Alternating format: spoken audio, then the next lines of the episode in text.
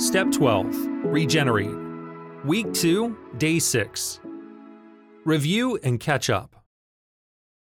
Catch up on any of the regeneration curriculum from this week and answer the following questions.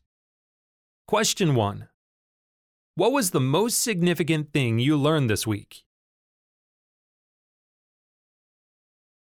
Question 2 What questions do you have about handling conflict biblically?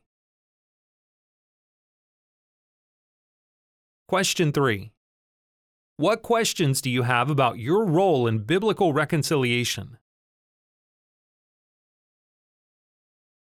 Question 4 Besides the two people for whom you worked on reconciliation plans, list three more people God wants you to initiate reconciliation with. Share these with your mentor. The closing prayer for this lesson is God, help me to finish strong this last week of recovery. Thank you for the changes you are making in me.